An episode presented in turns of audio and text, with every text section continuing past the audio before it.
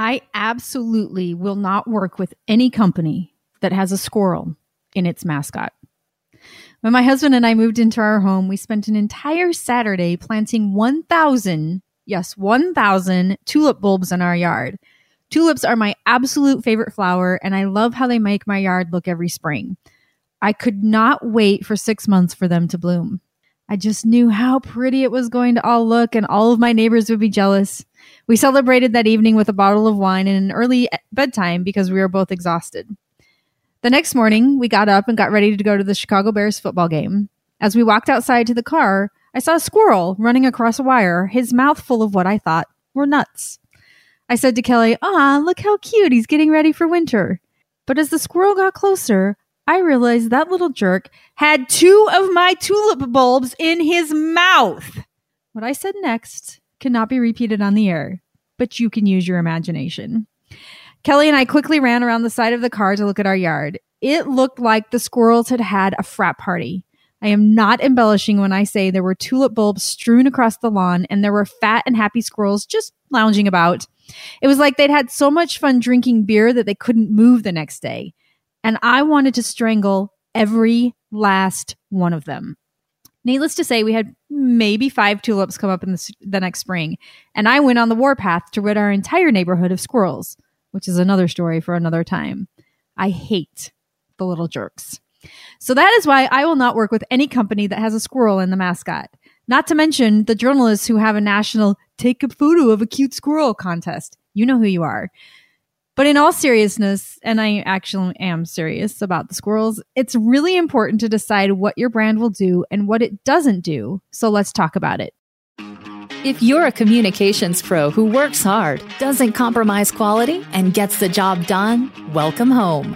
We'll share our tips, tricks, and stories, and together we will change the face of PR. Spin sucks, but we don't. With the Spin Sucks podcast, here's Gini Dietrich. The values you have as a person tend to align with the work you do and the organizations you work with. And in today's political environment, they tend to get more wrapped up in what you believe and who you'll work with. Could you work with somebody who sits on the opposite side as you do on some of today's hottest and emotional political topics? It's becoming increasingly difficult to do so.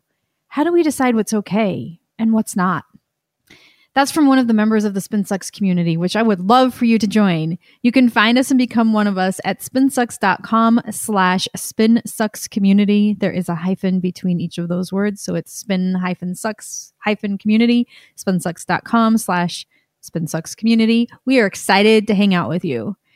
Did you by chance think I was joking about there being a serious side to setting some really firm guidelines around what I call brand qualifiers? The things your brand does and the things it doesn't engage with, it's serious, really serious. This matters for you as a professional and it matters for all of the organizations you work with. To avoid crossing a line, you need to have your brand qualifiers sorted out.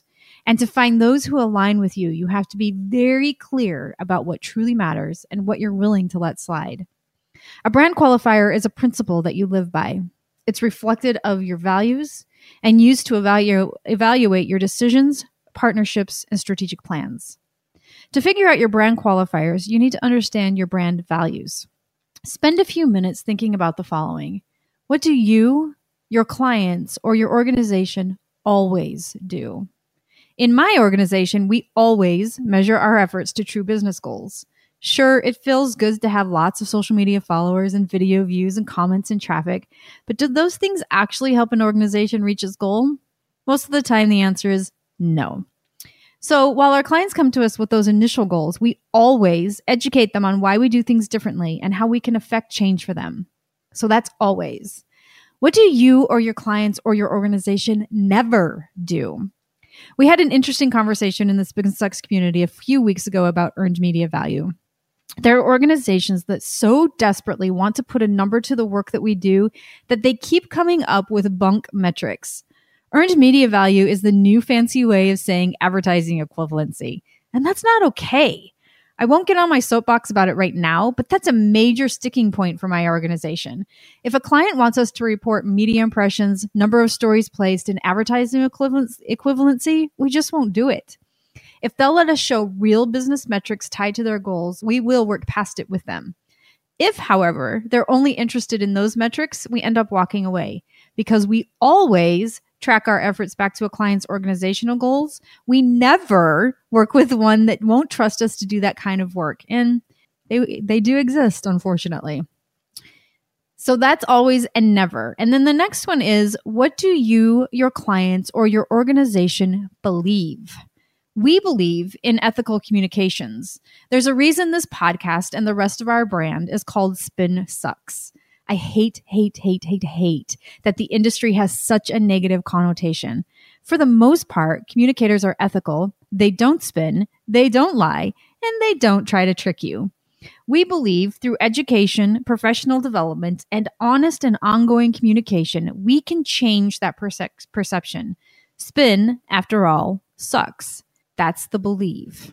The next one is what do you, your clients, or your organization support? We support the PR industry and believe strongly in working together to make change versus trying to compete with one another.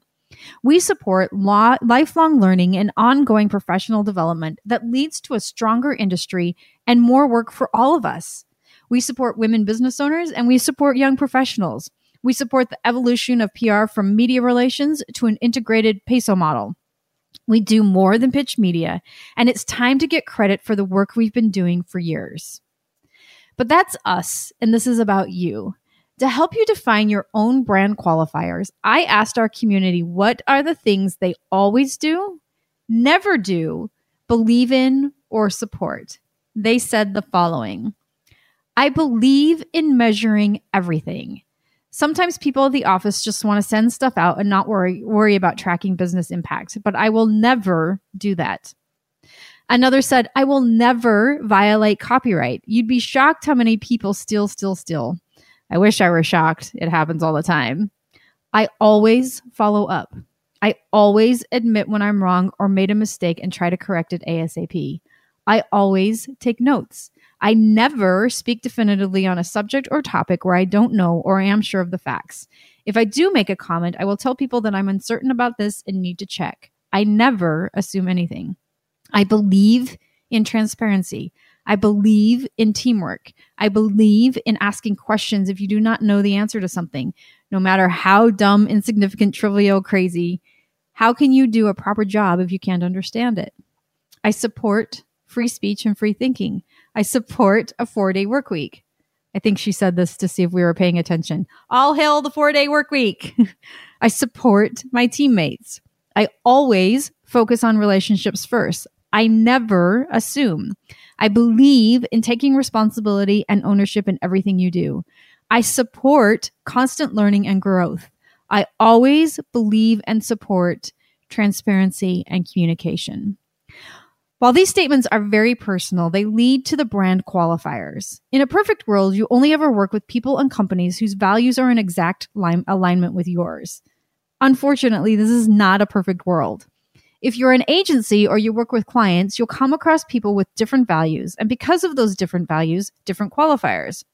Sometimes that will mean you shouldn't work together, but other times it's less of a clash and more of a challenge. We had a client whose organization we adored, but their leader was well, a pathological liar. This is, of course, not something you can figure out in the first few meetings. In our case, it actually took a couple of years. It started out as funny things she would make up, but always based on things you could, you know, Google. For instance, she told us she was one of the first few employees hired at Google. Not true. And that she had worked with one of the Olympic athletes from the early 90s. Again, not true. As she started to regale us with these stories, mostly during social situations, we'd have to avoid one, another, one another's eyes for fear of busting out laughing. This didn't stop us from working with the organization. In fact, she was MIA a good amount of the time, so we got to work directly with the rest of the executive team and their board. And we made great strides without her involvement. But every time she popped in, we knew we were in for a treat. So while she didn't personally align with our brand qualifiers, particularly the ethical one, we were able to work with her organization and not clash. And truth be told, we quite enjoyed her antics because she truly thought we believed her. And with a pathological liar, she actually believed herself too. And there may or may not be someone I worked with who liked to bait her. It was great fun. Your mission for the week, should you choose to accept it, is to create your brand qualifiers. Decide what you always do and what you never do. Decide what you believe and what you support. Write it down, make a poster, create a post it note, keep it where you can see it, and let it guide you. You'll be amazed at how well it helps you define who you will and won't work with. All right, listeners, thanks for coming by today. I'll catch you next week with another episode of the Spin Sucks podcast. If you're ready to change the face of PR, make sure you subscribe to the Spin Sucks podcast. If you enjoyed this episode, leave us a rating and a review.